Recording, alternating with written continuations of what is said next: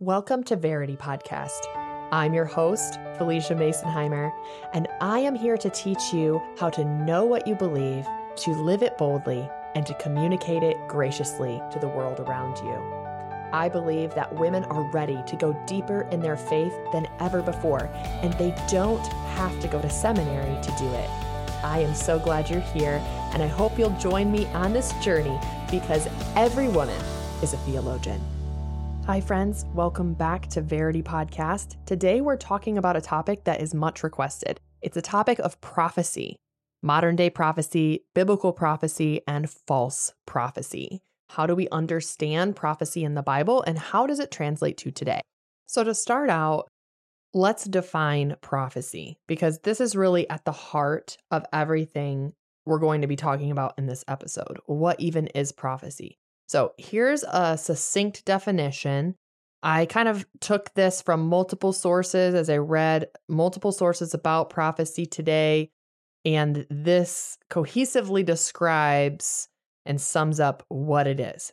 Prophecy is the speaking, writing, or communicating of a message from God to another person or the congregation of the church. So, the inner movement of the Spirit of God in an individual is then expressed to someone else. So the Holy Spirit brings to mind something that that person needs to hear, and you say it. And of course, as we'll get into in this episode, it will align fully with Scripture. But the Holy Spirit speaking from one person through that person to another is prophecy. So it's important to realize when we're talking about modern day prophecy that it is a gift of the Holy Spirit, as we just articulated, but it does not add on to the canon of Scripture. So, any revelation that is being received from God to be communicated to other people is going to align with the canon of Scripture. It's not going to add anything new. So, basically, prophecy today in the new covenant of Jesus Christ is not like Isaiah or Ezekiel, it's expressing the truths of God in Scripture and applying them to a specific individual or person. So I'll give some examples later in this episode, but hopefully that gives a little bit of the difference between what is considered biblical prophecy, as in the kind of prophecy that the major and minor prophets were expressing, John the Baptist, and New Testament prophecy as described in 1 Corinthians 14. Now, for the sake of this episode, I'm actually going to read 1 Corinthians 14 this passage comes on the heels of the famous love passage, love is patient, love is kind, in 1 Corinthians 13. And it goes into more details on what should be happening in the church in regard to spiritual gifts. The context of First Corinthians is a church that is adopting a lot of cultural behaviors. It's descending into chaos. And so this letter is very long. And Paul is writing to the Corinthian church to say, basically, get it together. there needs to be some order, there needs to be some reverence here, but the spiritual gifts still apply. And so here's what he says 14, verse 1 Follow the way of love and eagerly desire gifts of the Spirit, especially prophecy. For anyone who speaks in a tongue does not speak to people but to God. Indeed, no one understands them. They utter mysteries by the Spirit. But the one who prophesies speaks to people for their strengthening, encouraging, and comfort. Anyone who speaks in a tongue edifies themselves, but the one who prophesies edifies the church. I would like every one of you to speak in tongues, but I would rather have you prophesy. The one who prophesies is greater than the one who speaks in tongues, unless someone interprets, so that the church may be edified. We'll pause here because the rest of this section begins to focus more on tongues and their proper use and good order of worship. I want to skip ahead to verse 29, which is talking about how to communicate prophecy in the church. Verse 29 says, Two or three prophets should speak, and the others should weigh carefully what is said. And if a revelation comes to someone who is sitting down, the first speaker should stop. For you can all prophesy in turn, so that everyone may be instructed and encouraged. The spirits of prophets are subject to the control of prophets, for God is not a God of disorder, but of peace, as in all the congregations of the Lord's people. So, based on this passage alone, we see that Paul wanted the people of the church to prophesy. Why? because it's communicating the truths of God, a message of God to individuals and to the congregation so that they grow in the Holy Spirit and in adherence to the word. Spirit and Truth magazine puts it this way To fully understand prophetic action, it is important to realize that messages from God can be very subtle, sometimes relating his love for us or his greatness. So, in this particular article, which we'll return to in a moment in Spirit and Truth magazine, they're articulating that what is communicated prophetically might be subtle or it might be very specific. It's spirit led, and the audience is supposed to understand and act on whatever truth is being brought to them, whatever conviction of the Holy Spirit is being brought to them by the person with the prophetic gifting. So, what's the difference between, you know, hearing the Holy Spirit speak to you and knowing that it's a prophecy to be shared with somebody else? Well, the Spirit might speak and lead you, but it doesn't become a prophecy or, you know, to be communicated unless you're called to communicate that to another person. So, if you are speaking and praying with the Lord and He convicts you, you need to communicate this specific verse to this person and you then go and do that, that's considered a prophetic word. Now, if you grew up in a denomination where prophecy was considered a gift that ceased, no longer applied, they might use a different word for it. But in denominations that are continuationists, that believe these gifts still exist today, then sharing a verse with somebody after, you know, receiving that in prayer and, you know, thinking, oh, wow, I think I need to share this verse with this someone, that would simply be called a prophetic word. So we use these terminologies, we use these words, but as I've talked about on my social media, it's important to define our terms because different people use different terms, often for the very same thing. And so, if you're shying away from the idea of prophecy, just remember that number one, it is not adding on anything to scripture, it's the specific application of scripture to someone's life. And number two, you might just have a different word for what you're doing. But what you're doing is what many people in the Wesleyan or charismatic Nazarene world would call a prophetic word. So, what's the point of prophecy? Ultimately, it's relationship with God his communication with his people is the basis of prophecy. And that communication is not always an urgent thing they must do. Sometimes it's a call to worship. Sometimes it's a reminder that God cares. Sometimes it's an expression of his love. And sometimes it is something miraculous and wild. Just this last week on my Instagram, I shared an entire series of answered prayers that my followers sent in. It was incredible. I was in tears most of the day just reading these stories, and I have a highlight on my Instagram where I am saving those answered prayers because they were just amazing. A lot of these involved prayer in the Holy Spirit. Someone was praying and they felt convicted to pray for a specific person at a specific time or to share a specific encouragement or verse with somebody at a specific time. And when they take that conviction and revelation, if you will, from God, and they share it with another person, that is considered a prophetic word. Even if the person wouldn't call themselves a quote unquote prophet, I think we have to be careful with that. And we'll get into that in a minute. What they're doing is prophesying to someone else in the spirit of God. So the goal of prophecy is the glorification of God, of course, and he's often glorified through the expression of his love.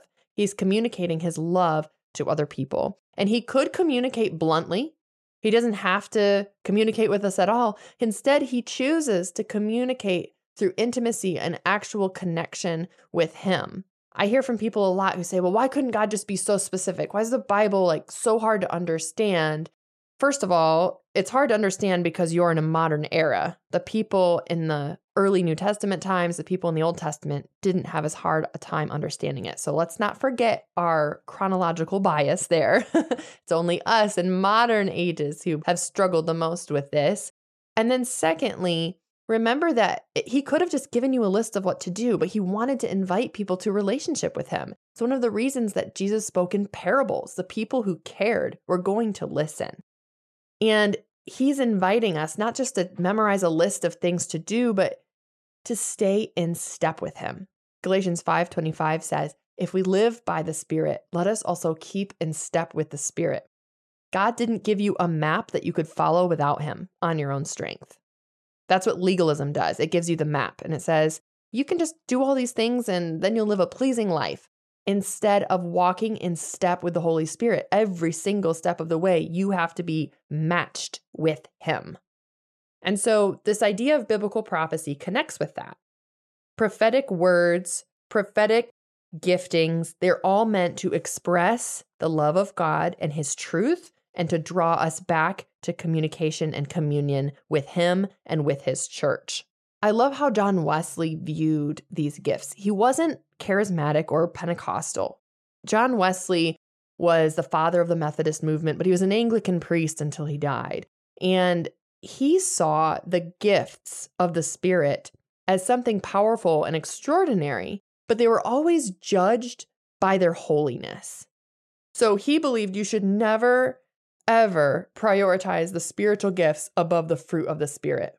The fruit of the Spirit, love, joy, peace, patience, kindness, must be evident in the life of someone who is operating in the gifts of the Spirit. So, teaching, prophecy, tongues, etc. And we need to always evaluate where these gifts are coming from based on their fruit. So, if somebody says they have the gift of prophecy, but the fruit of their life is not self control, then we have the ability to discern that and say, hmm, I'm not going to trust a prophetic word from this person. Their life is out of control, or they're not loving, or they do not bring peace. They cause chaos. We are able to judge the spiritual gifts against the fruits of the Spirit. And that's how John Wesley saw the supernatural gifts. And I think that's an important thing to bring to this conversation around biblical prophecy, because if you grew up in a very unhealthy, charismatic environment, which I am acquainted with, you may be very burned by the term prophecy. It could even be a trigger point for you because somebody used it as a way to manipulate or gossip or slander or pressure. And that means that they actually weren't operating in the gift of prophecy at all because their gift did not bear the fruit of the Spirit. The Spirit of God will not bear a spiritual gift and also not bear his fruit. Okay. The spiritual gifts will match the fruit. And that's something John Wesley was saying that holiness is always first, and then these spiritual gifts like prophecy and healing and teaching and serving will come out of that. So that's a little little overview of biblical prophecy, but now let's talk about the different types of prophecy. We have forth telling prophecy and then we have foretelling prophecy. Forth telling is speaking the word of the Lord boldly to those God has asked you to speak to. Now, this might sound a lot like preaching, but it's different from preaching because it is not pre planned. Usually, forth telling prophecy, kind of like what I've already described and giving a prophetic word to someone, is spirit inspired for that person or moment. So perhaps someone is brought to mind as you're praying and there's a verse or a truth that's impressed upon you or an image in your mind, and you think, I need to share this with this person. So you spend some time praying about it, and then you decide to go and tell them. You did not pre plan that, it was brought to mind as you were praying. Whereas a sermon is pre planned, it's worked on, it's prayed over, etc. So that's the difference between forth telling prophecy and a sermon. I believe that a sermon can be very prophetic in the sense that it is directed towards a congregation, it is led by the Holy Spirit, but not all sermons are prophetic. And that's the difference between a prophetic word and preaching. So that's forthtelling prophecy. The second type is foretelling prophecy, which is what some people are only familiar with. They read the Bible and they think, oh, it's all foretelling prophecy in Ezekiel and Isaiah. But that's actually not true either, because in Jeremiah, Ezekiel, Isaiah, Amos, Obadiah, all these prophetic books, a lot of times they're actually just telling the truth about a situation. For example, if we look at Isaiah itself, there are many passages that are simply forthtelling. They're just telling the facts. Here's Isaiah 50:10 says, "Who among you fears the Lord and obeys the voice of his servant? Let him who walks in darkness and has no light trust in the name of the Lord and rely on his God." This is something that we would see in Psalms or Proverbs. It's just the truth. If you're in darkness and you walk in the light of God, then you're going to see the light of God in every area of your life. But if we go elsewhere in Isaiah, we actually see some prophetic truths that are speaking of the future. You will see passages like Isaiah 61 The Spirit of the Lord God is upon me because the Lord has anointed me to bring good news to the poor. Jesus read this passage and said, Today, this passage has been fulfilled in your hearing. So it's both foretelling and forthtelling woven into all prophetic books and works of a prophet. And in the new covenant, when a prophetic gifting is being acted upon by someone who is in a church setting, more often than not, it's going to fall under forthtelling. I do believe that foretelling prophecy is still possible, but again, it's not going to be something that is adding revelation onto scripture.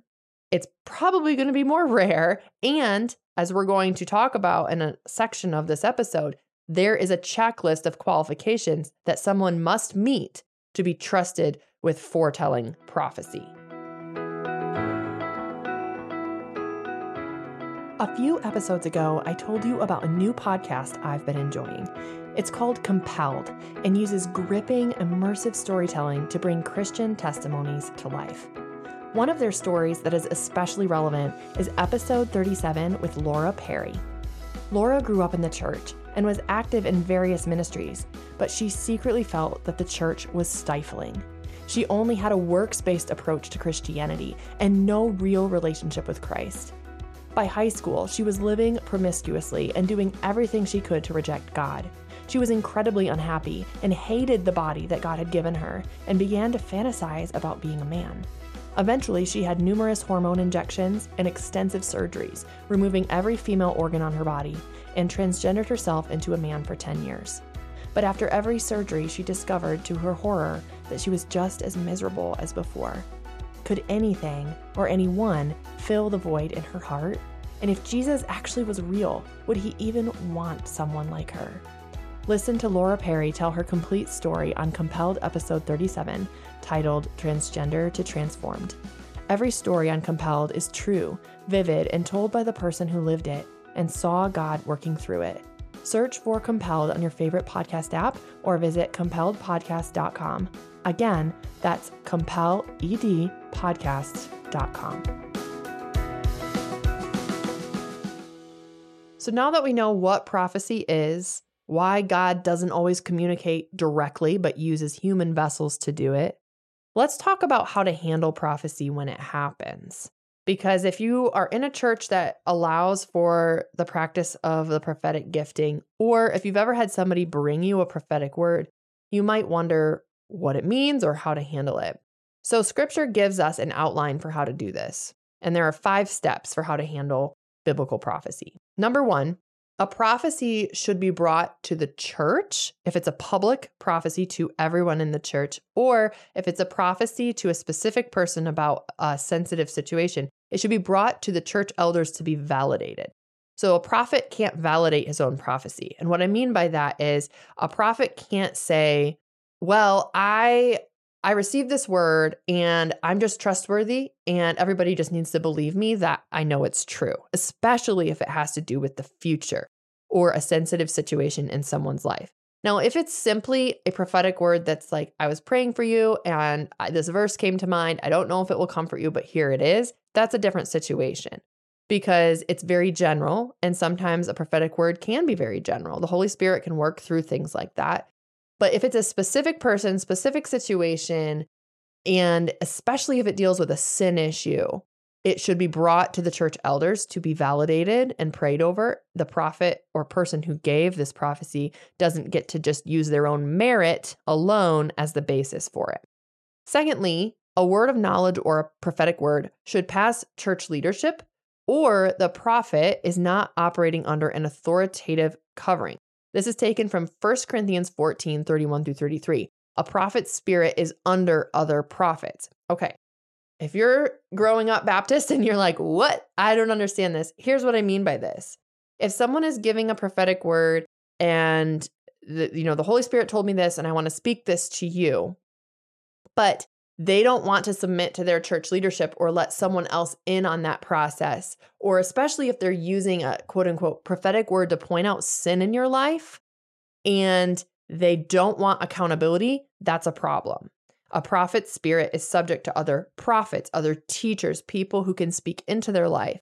And if they've been prophesying before, especially if they're making big proclamations or pronouncements, those past prophecies must be affirmed by church leadership to be counted as valid. So, a situation where we have seen this go horribly awry is in the YouTube prophets regarding the Trump election. If you're not aware of this, essentially, a lot of charismatic preachers and prophets online prophesied that Trump would get reelected in the last election in America.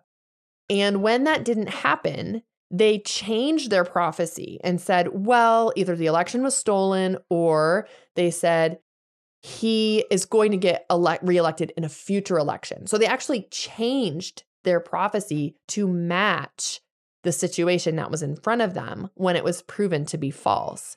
This is an example of a prophet who, one, committed a false prophecy, and we'll talk about how the Bible handles that in a second, but two, was not operating under an authoritative covering. Their spirit was not subject to anybody who was saying, This is wrong. You can't prophesy falsely and then continue to be trusted. You're misleading people online. So, a word of knowledge or prophecy should pass church leadership, or the prophet is not operating in true authority and they can be questioned as a false prophet, whether mistaken or in rebellion. Number three, your spiritual gift of prophecy should be for the upbuilding of the body and its unification. This is important. Prophecy is for the unity of the body. If your gift divides the body of Christ, it is not from the Lord, but from yourself. 1 Corinthians 12. So if somebody uses their spiritual gift to weaponize against people, to gain power, they are not walking in the fruit of the Spirit. So to go back to John Wesley's view, you can't have a spiritual gifting without a coordinated fruit. And if you don't have the fruit, we can't trust your gifting. That's facts. And that would apply to any spiritual gifting, teaching, administration, serving, etc. We could use this exact same framework to judge teachers who don't bear spiritual fruit. So, if your gift divides the body, your prophecy is dividing the body and it's not true based on actual like biblical truth, okay? It's not like you said God says that we are to stand on his holiness and we are not to get drunk and you present that quote unquote prophetic word to your congregation and they say, "No, I want to get drunk." Well, that's very clear in scripture. But if somebody is presenting a prophecy that is like, I know you're in sin, and I don't know what it is, but I know that you are, and there's no evidence, there's no accountability, that's a problem. And we need to check that spiritual gift and make sure it's in submission to church leadership. Number four, prophecy will be consistent with the whole counsel of God in process, Matthew 18 and 1 Corinthians 5, and in substance, 1 Corinthians 14, 37 to 38. Prophecy will be consistent with the whole counsel of God. That's scripture in process, so in how you go about it, and in substance, in the guts of what you're saying. So if a prophet is not operating scripturally in how they go about communicating their prophecy, and if their prophecy does not align with scripture, there's a problem. It is not a true biblical prophecy. And last but not least, if a prophet is proven wrong, they must repent and recant their false word as the prophet Nathan did in 2 Samuel 7. So Nathan came to King David and he originally said that David could build a temple. And David's like, great, and stockpiling everything to do it. And then Nathan received a word from the Lord and he said, I don't want King David to build this temple. He's a man of blood. I want his son Solomon to do it. And Nathan came back and corrected his prophecy.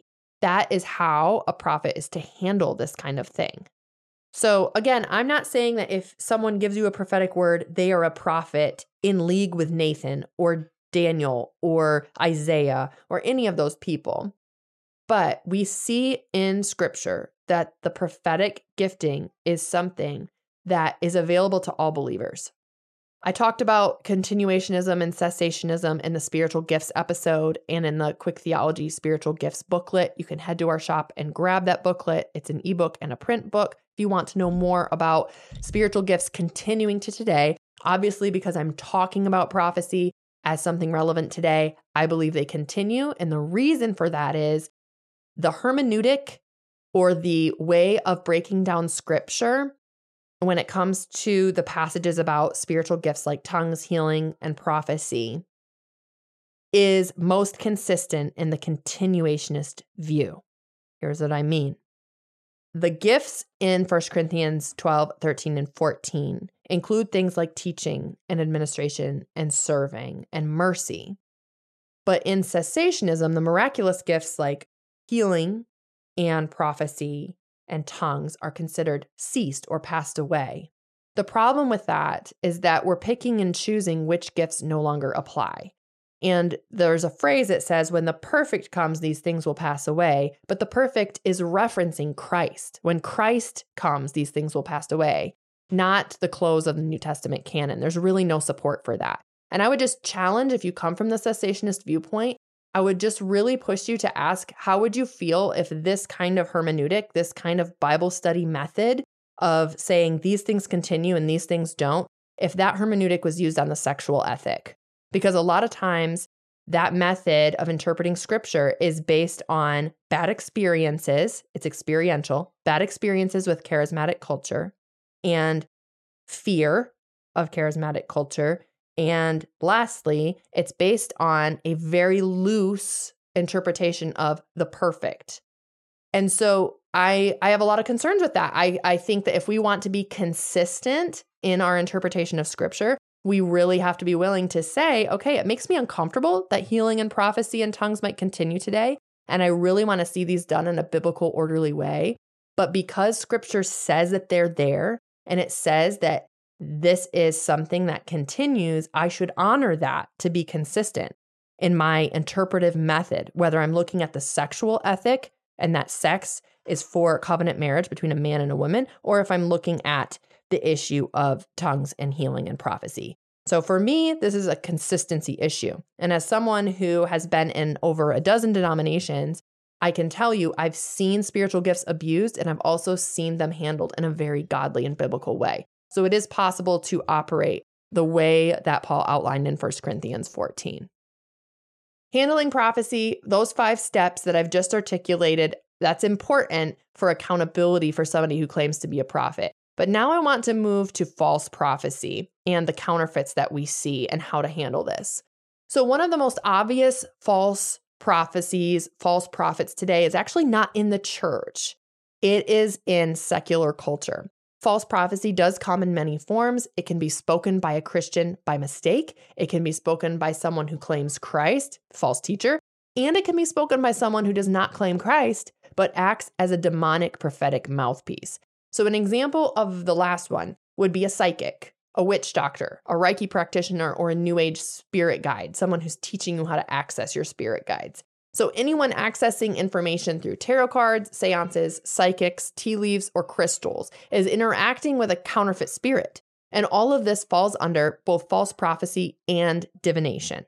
Now, if that's scary for you, or you're like, holy cow, I never thought of it that way, again, I'm not trying to be harsh, but I will tell you this I've spent a significant amount of time in circles where these kinds of things like tea leaves and crystals and stuff were downplayed and it, they were viewed as not a big deal. And I can tell you that they are a big deal. I live in an area of the country that has a heavy New Age and Wiccan presence. It is not a joke. It's not a joke. And you can roll your eyes and say, whatever, Phylicia, I don't see it. But I can tell you, as someone who lives in an area where these things have contributed to active spiritual warfare and the destruction of lives, that this is not a joke. It is not funny. If you talk to somebody in India, in Africa, if you talk to them about these things, they will tell you this is a spiritual issue. It is not something to take lightly. And we've just made it fun and we've made it into this lighthearted, like fun thing to engage with in the United States. And it seems so harmless, but that's exactly how the enemy would present it. So, false prophecy falls under this idea of accessing a spiritual guide or even what they would call a good spirit. Psychics do this. And again, the, the other new age resources that I mentioned. So, counterfeit spirits can actually prophesy and parade as an angel of light, 2 Corinthians 11 14.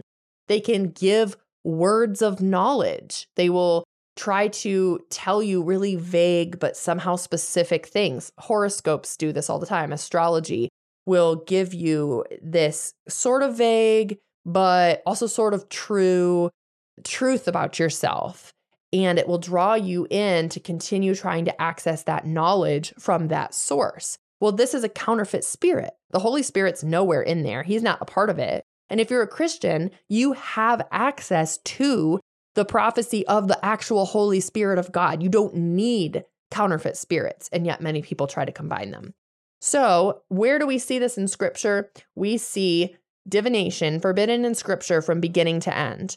Deuteronomy 18 12 through 14 says, Let no one be found among you who sacrifices their son or daughter in the fire, who practices divination or sorcery, interprets omens, engages in witchcraft, or casts spells, or who is a medium or spiritist, or who consults the dead. Anyone who does these things is detestable to the Lord. Because of these same detestable practices, the Lord your God will drive out those nations before you. You must be blameless before the Lord your God. Okay, so why would God condemn these practices? I mean, some of us are like, it's obvious, right? It's the opposite of God. But why would Israel engage in these, practically speaking? Well, I'll tell you why. It seemed like easier, quicker access to God. They were combining Yahweh worship with these things. And that's why they were also driven out of Israel in the end. They were engaging in witchcraft and casting spells and consulting the dead and trying to contact people. And they were saying, oh, it's harmless. It's fine. I can stack it with my faith in the one true God, thinking that they could access God through these things. And this is the exact same argument that we're seeing today in the modern New Age. Oh, you can access God through Reiki healing. You can access God through muscle testing. You can access God through these things. Like it's harmless, it's fine. We can just put the Spirit of God over it. And God says, no, you cannot. You cannot combine my spirit with false prophecy. And it's a serious thing. It seems harmless, but it's a serious thing. Leviticus 26 as for the person who turns to mediums and to spiritists to play the harlot after them, I will also set my face against that person and will cut him off from among his people. Why again? What's the issue here? Why does he use the term harlot? Why does he say you're committing adultery with them? Because you are walking away from faithfulness to the one true God and the one true Spirit who speaks to you and offers all of himself and his advice and wisdom to you to consult a false counterfeit spirit. Isaiah 8:19 sums it up the most. Says, "When they say to you, consult the mediums and the spiritists who whisper and mutter, should not a people consult their God?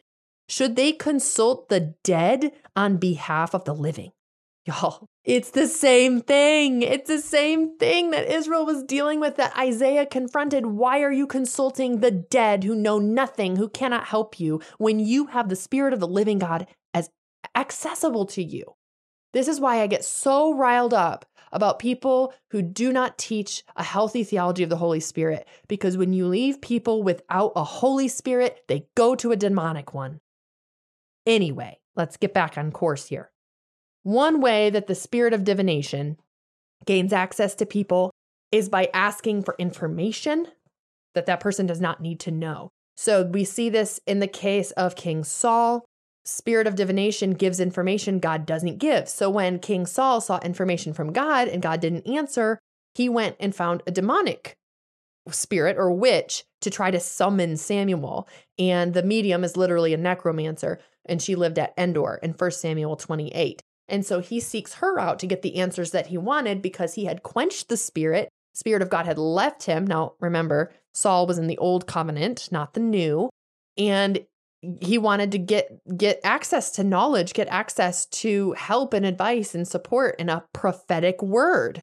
He couldn't do it with the Lord God, who he no longer gave his allegiance to, so he goes to a demonic source. And this happens all the time with the false prophecy of psychics and witch doctors and practitioners in the new age. So those are the most obvious false prophets. But what about false prophets in the church? Let's move to this next. So, first of all, it's possible to be mistaken in prophecy. Mistaken prophecy is possible, but the solution is repentance before the church. So, a, a person could say, I thought I heard from God on this, and I brought it to the church or I brought it to the person and they said, no, that's actually not true. I, I don't think that applies to me or it doesn't line up here biblically. And that person should then repent of that word. They should say, I'm sorry, I gave a false word. I recant it. But if a person refuses to repent of their false word, then they have become rebellious in their prophecy and have moved from mistaken to willfully in sin. So in scripture, we actually see a command, it's in Deuteronomy, that says that if somebody prophesies falsely, he is to be stoned. It's pretty serious. And so here's a quote from Craig Keener about that passage.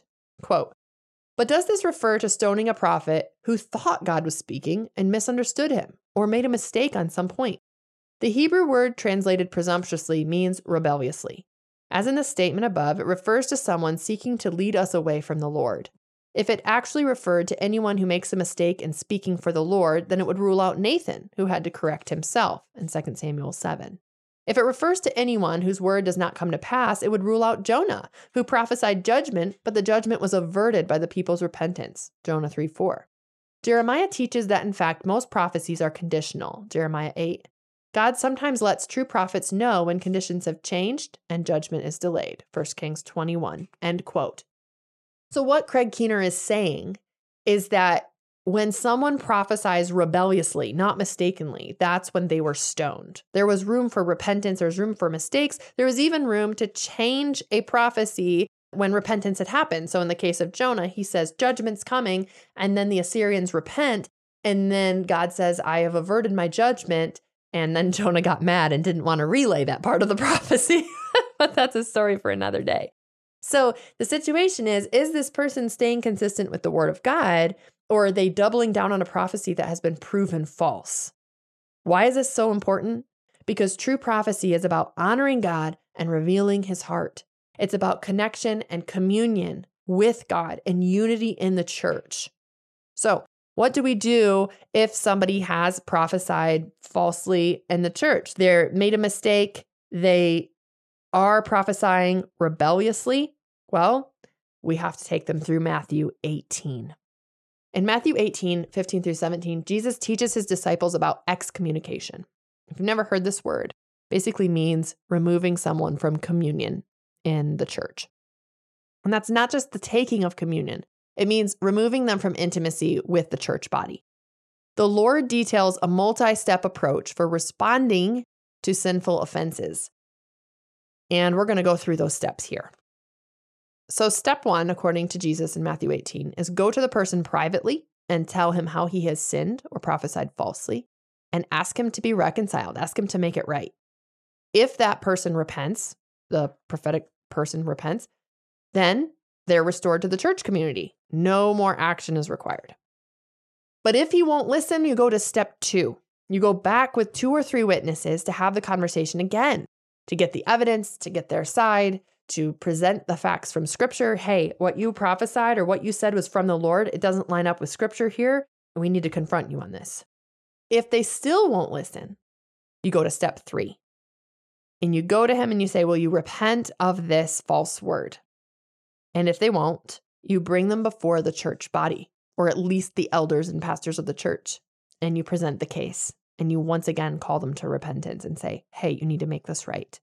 If they still will not repent after this, you move to step four.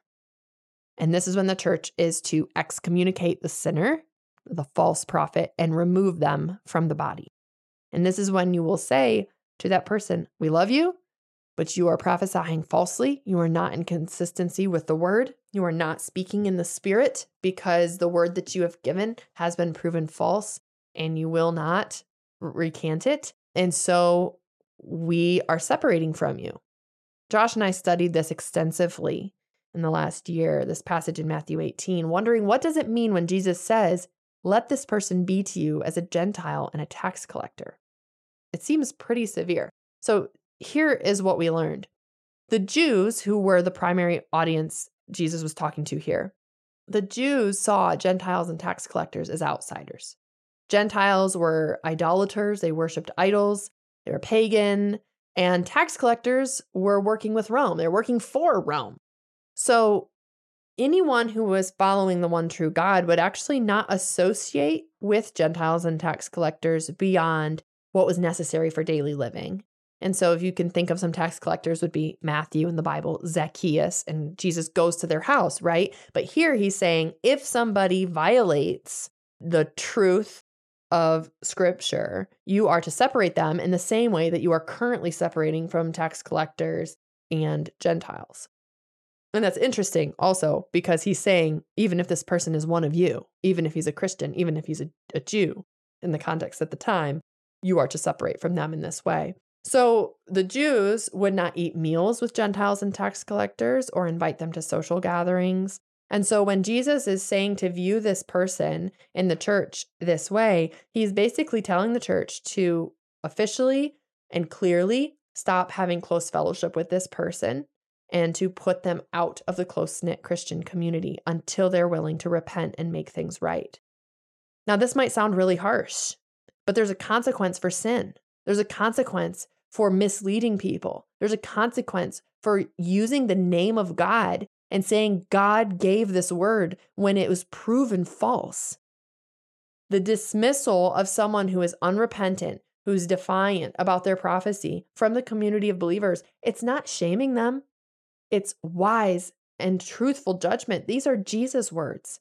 It's loving that person and teaching them we have to do what's best for the church as a whole. We have to take care of the little ones here. And this is why I get so frustrated with these YouTube prophets because they are unhinged from accountability to a church and they are leading the little ones astray.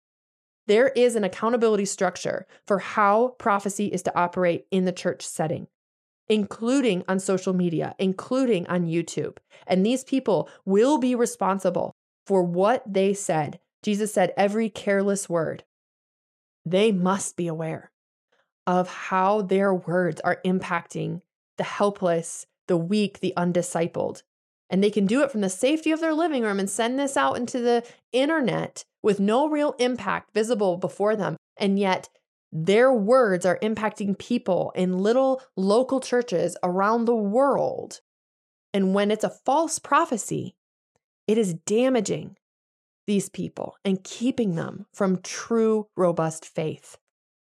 That's why excommunication exists to teach people the importance of intimacy with God, intimacy with community, the importance of using the name of God righteously and well and speaking the truth in the spirit, not using the name of the spirit to manipulate, blaspheming him, really. I want to read this quote from Firebrand magazine. It says this Christ emphasized that a tree is judged and known by the fruit, particularly love. On the other hand, the gifts of prophecy, healing, tongues do not measure our spiritual health. Our ministry calling and gifting from God are irrevocable and not a sign of our salvation. Romans 11 29. It is possible to operate in the gifts of the Spirit while not walking in the fruit of the Spirit, like the Corinthian church. And when this happens, we are given Matthew 18 as a process for dealing with that false prophecy. And this is why, again, I believe anyone who believes that they have some kind of prophetic gifting, or if they're giving prophetic words, or they're praying in the gifts of the Spirit, praying in the Spirit, you need to be attached to a local church. You need to be accountable. If you're doing what I do, if you are in ministry online, you have a YouTube channel, you have a podcast, you write books, you need to be attached to a local church and you need to be accountable to an eldership, a board, pastors, rotation of ministry leaders. I don't care what or how, as long as it's a local church that you're attached to. This is so serious. There are people at stake here. Their hearts are at stake here. And prophecy must be handled in a way that honors the word of God, that honors the spirit of God, and honors the children of God. And if that is not happening, it is not true prophecy, and no one should trust the voice of that person who claims to be a prophet. Yes, I'm a little sassy because there are people at stake, and I have watched this go so awry. I've watched this damage and hurt people. And I've watched people online who have misused the name of God in the name of giving a prophetic word. So, does prophecy continue today? I believe scripture makes it clear that it does. And that true biblical spirit led prophecy is a powerful gift to the church. It is prophecy that is communicated to someone else when you receive that truth of God by the Holy Spirit in prayer and you say, The Lord led me to share this truth with you. Pray about it, see if it applies to you. That's how a prophetic word should be handled.